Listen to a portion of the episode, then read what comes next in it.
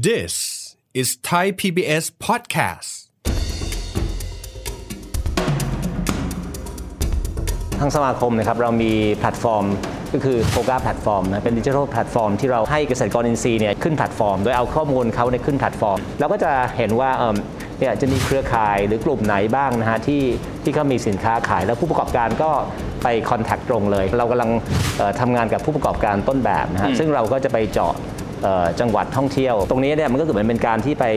สร้างสินค้าการท่องเที่ยวของจังหวัดนั้นๆผมคิดว่าเกษตรกรส่วนใหญ่เนี่ยเขาเขาพร้อมที่จะหยุดใช้สารเคมี ถ้ามีตลาดที่ชัดเจน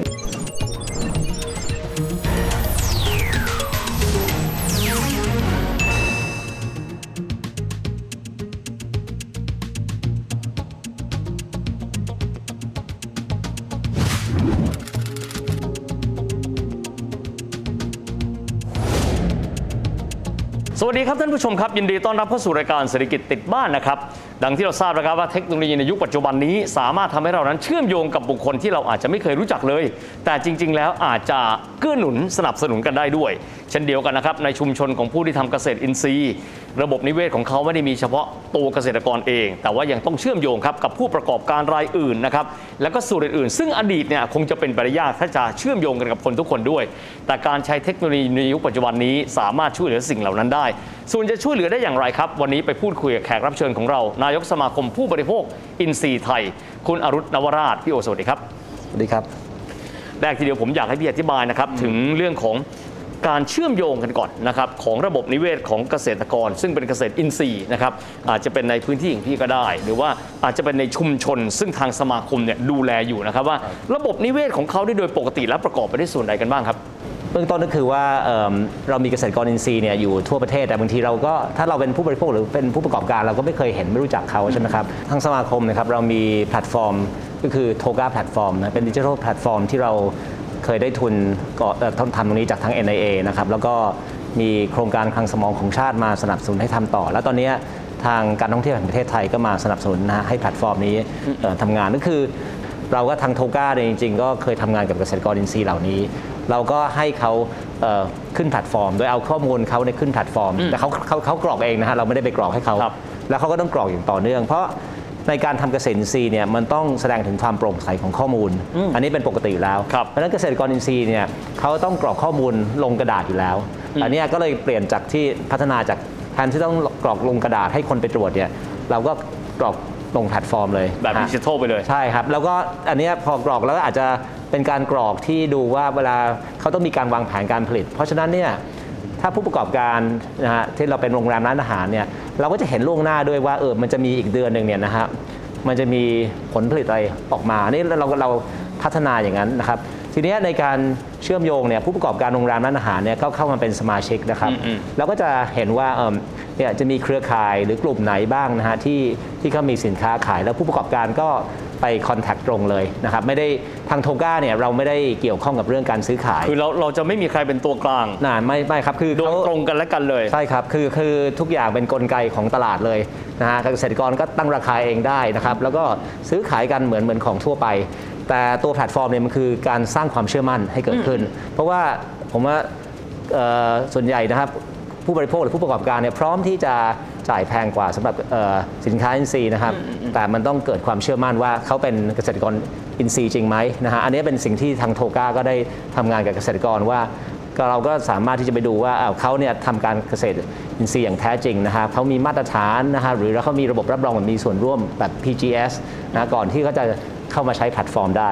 อันนี้ก็จะเป็นสิ่งที่ที่เราเราบอกว่าเราต้องสร้างเอ่อความเชื่อมั่นนะฮะบนฐานของข้อมูลที่โปร่งใส นั่นก็คือข้อมูลบนแพลตฟอร์ม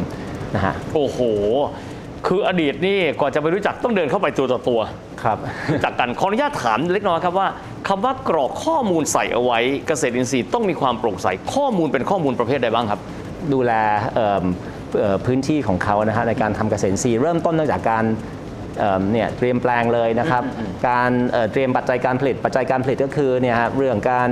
เอ่อเตรียมเอ่ออาจจะมีเรื่องปุ๋ยอินทรีย์นะครับอาจจะมีเรื่องเมล็ดพันธุ์นะฮะที่ต้องเป็นอินทรีย์นะครับอันเนี้ยพวกนี้ก็ต้องข้อสำคัญในพวกนี้คือ ถ้าภาษาอังกฤษเขาเรียกว่า farm input นะฮะสิ่งที่ใส่เข้าไปในอ๋อ farm input input ที่ใส่เข้าไปในฟาร์มอ่าใช่ แล้วก็ในการดูแลนะครับเอ่ออาจจะเนี่ยมีการดูแลยังไงนะ ซึ่งอันนี้เป็นข้อมูลที่เกษตรกรก็จะกรอกเข้าไปนะฮะแล้วก็เขาสามารถย้อนกลับมาดูได้ว่าเอ่อเขาเคยทำอะไรไปในในฤดูก่อนนะครับ แล้วสุดท้ายแล้วการเก็บเกี่ยวสำคัญนะนั่นคือ output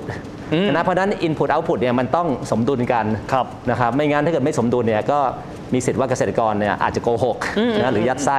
เพราะฉะนั้นเนี่ยในการในการที่เขามากรอกเนี่ยเขาแสดงความโปร่งใส และอีกจริง ๆ แล้วมันก็จะเป็นสิ่งที่มีประโยชน์กับเขาเพราะเขาสามารถเอาตรงนี้ไปไปดูเป็น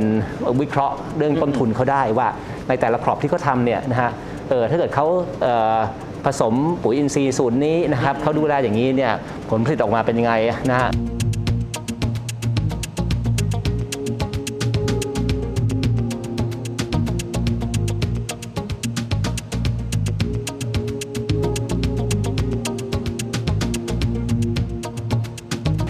ส่วนหนึ่งไม่ถามไม่ได้ครับ เพราะว่าเกษตรกรบ้านเราจะมีคละนะครับหลายเจเนอเรชันบาง generation ท่านก็อาจจะผู้ใหญ่นิดหนึ่งบาง generation ท่านก็อาจจะเป็นเกษตรกรแบบเป็น smart farmer อายุน้อยนิดหนึ่งนะครับ ส่วนเนี้ยณเวลานี้เนี่ยมีคนเข้ามาร่วมในแพลตฟอร์มไหมเกษตรกรนะฮะมากน้อยขนาดไหนในกี่พื้นที่ครับครับ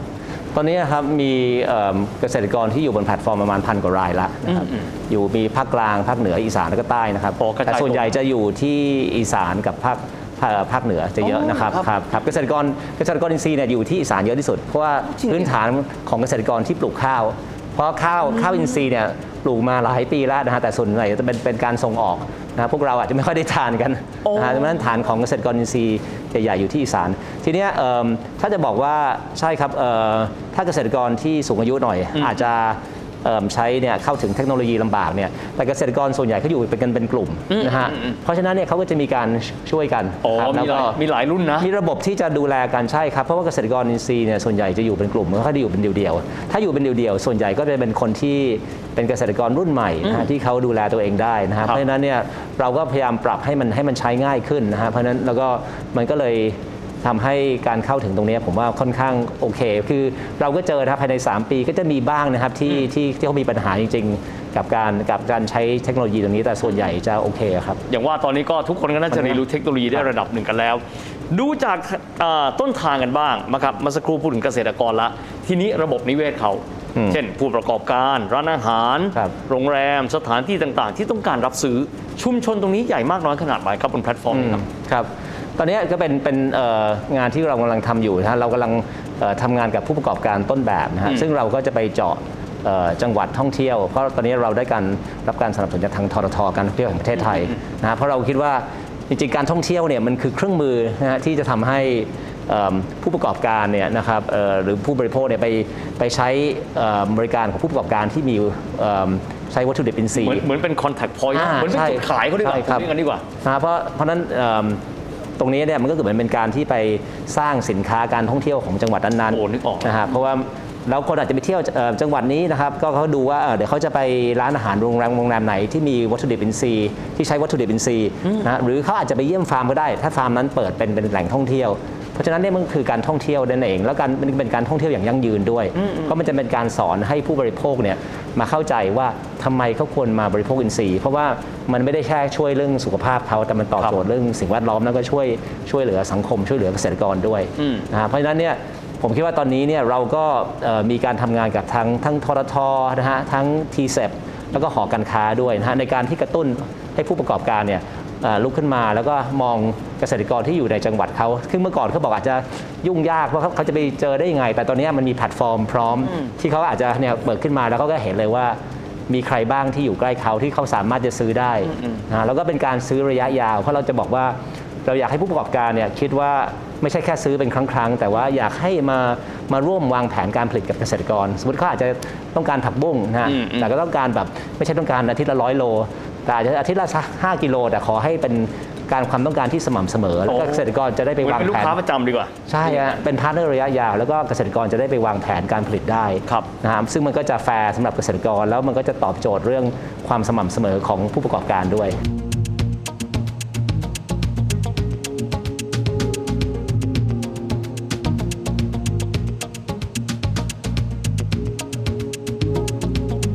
ในแง่ของความตื่นตัวครับของผู้ประกอบการไทยเราคุยกับเกษตรกรมาเยอะแล้วผู้ประกอบการไทยไม่ว่าจะเป็นภาคส่วนท่องเที่ยวก็ดีครับภาคส่วนร้านอาหารก็ดี หรือว่า supply chain ของอาหารเนี่ยให้ความสนใจกับแพลตฟอร์ม ในลักษณะแบบนี้มากน้อยขนาดไหนครับครับผมว่าตอนนี้เขามีความตื่นตัว เพราะว่าเอ่อทางเราก็มีการกระตุ้นให้เกิดระบบ Earth Point นะฮะเราให้ Earth Point Earth Point ฮะ Earth ที่คำว่าแปลว่าโลกเนี่ยนะครับว่าถ้าเกิดว่าเอิ่มเขามีการ ซื้อเอ่อวัตถุดิบอินทรีย์จากเกษตรกรเนี่ยครับเอ่อเขาก็เขาก็มาได้แต้ม Earth Point นะฮะแล้วก็แล้วเขาพอเอาวัตถุดิบนั้นมาทำเป็นเมนูอินทรีย์ ลูกค้าที่มาซื้อเอ่อมาอุดหนุนเขาก็ได้แต้ม Earth Point เหมือนกันครับอเราก็จะเอ่อพยายามสร้างระบบนี้ให้ให้เขาเห็นว่าเอิ่มในการที่เขาไปซื้อจากเกษตรกรเนี่ยคนเห็นเห็นคุณค่าเนี่ยเห็น Impact ของเขาครับเพราะเมื่อก่อนเนี่ยอาจจะเป็นผู้ประกอบการรายหนึ่งอาจจะเป็นการซื้อจาก เอ่อเกษตรกรอยู่แล้ว แต่ว่าไม่ได้ไม่สามารถที่จะโชว์ใครได้ แต่อันเนี้ยไม่ได้เป็นสาารถโชว์สตอรี่แต่อันนี่เป็นใช่สตอรี่เลยว่าฉันใช่ซื้อมาจากแหล่งใช่ มี traceability อย่างแรกใช่ไหมที่บอกตรวจว่าสอบย้อนกลับตรวจสอบได้ย้อนกลับได้นะโชว์ได้ว่าซื้อซื้อเยอะแค่ไหนซื้อชนิดไหนเอ่อมาไหนบ้างนะครับเพราะเราบอกว่าในการอุดหนุนเกษตรกรเนี่ยทุก 25 บาทเท่ากับ 1 แต้ม Earth Point อันนี้เป็นเป็นการตกลงกันนะครับในในกับเอ่อหลายหลายหน่วยงาน แล้วเราก็บอกว่าอันเนี้ยก็เป็นสิ่งที่เขาสามารถโชว์ลูกค้าได้ว่าเขาไม่ได้โกหกนะว่า เขามีเอ่อวัตถุดิบอินทรีย์ที่เขามาใช้ ตอนเนี้ยผมคิดว่าเอ่อมันเป็นโอกาสของประเทศไทยนะครับ ที่ถ้าเกิดเราสามารถสร้างความเชื่อมั่นให้มันเกิดขึ้นตรงนี้เนี่ยมันก็จะเป็นภาพลักษณ์ที่ดีกับต่างชาติเวลาเขามา ไม่ว่าเขาจะมาเที่ยวนะฮะมาทานอาหารเขาก็ดูแล้วเขาก็ใช้ตรงนี้ได้ หรือเขาอาจจะเป็นเอ่อนะฮะเอ่อธุรกิจนะฮะที่อยากจะมาซื้อเอ่อวัตถุดิบอินทรีย์จากประเทศเราเขาก็เกิดความเชื่อมั่นเหมือนกันนะครับผมคิดว่าอันนี้มันเป็นในระยะยาวเนี่ยมันคือการสร้างความเชื่อมั่นนะครับ นะครับผมชอบอย่างเดี๋ยวนี้เขาบอกว่านักท่องเที่ยวเวลาเดินทางมาต้องการการท่องเที่ยวที่มีความหมายอืม meaningful journey ใช่มาปั๊บถ้ามาแล้วลด carbon footprint ครับสามารถที่จะบริโภคสินค้าอินทรีย์ได้ครับก็เป็นมูลค่าเพิ่ม เพราะแต่ละที่สามารถที่จะสร้าง story ได้นะครับ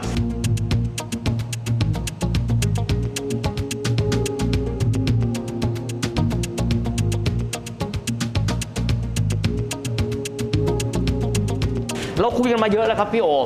ความท้าทายในเบื้องหน้า ในการที่เราจะเดินหน้าในการขยายเครือข่ายของเรา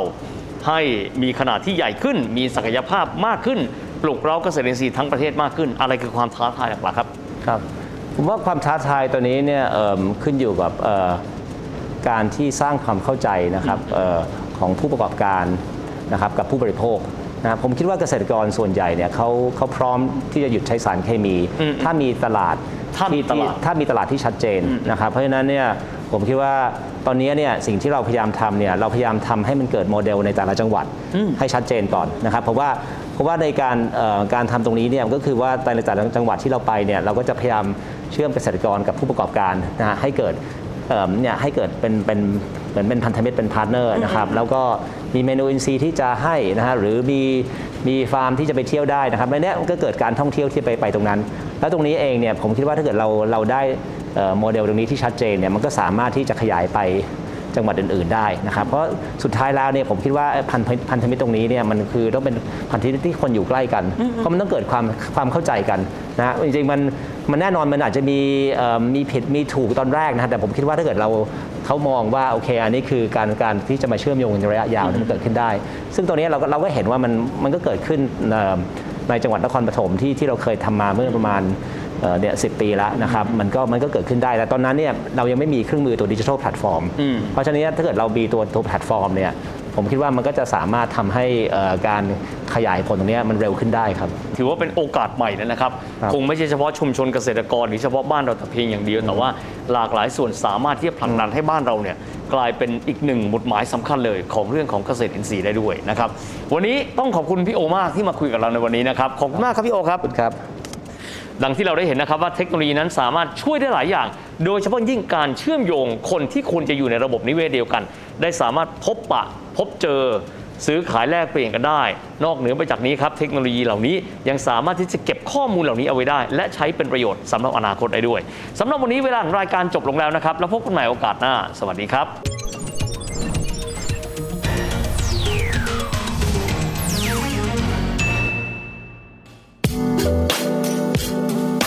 ติดตามรายการทางเว็บไซต์และแอปพลิเคชันของไทย PBS Podcast